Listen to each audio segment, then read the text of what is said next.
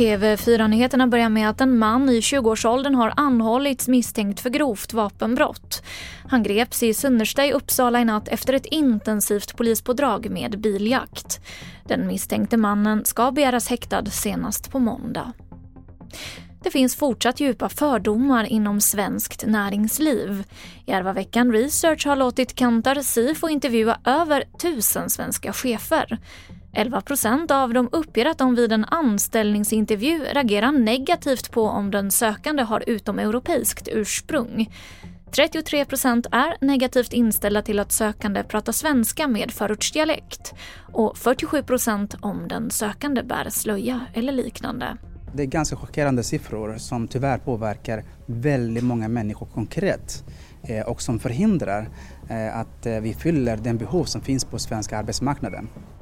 Det sa Ahmed Abdirahman som är VD och grundare för Järvaveckan. Och till sist kan vi berätta att hiphopgruppen Hovet har slagit rekord genom att ha haft totalt 15 singelettor på Sverigetopplistan. Och det här är något som ingen annan lyckats med tidigare.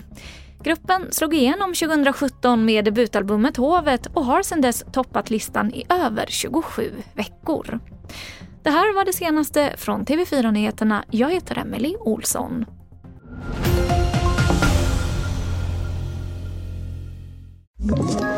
Ett poddtips från Podplay.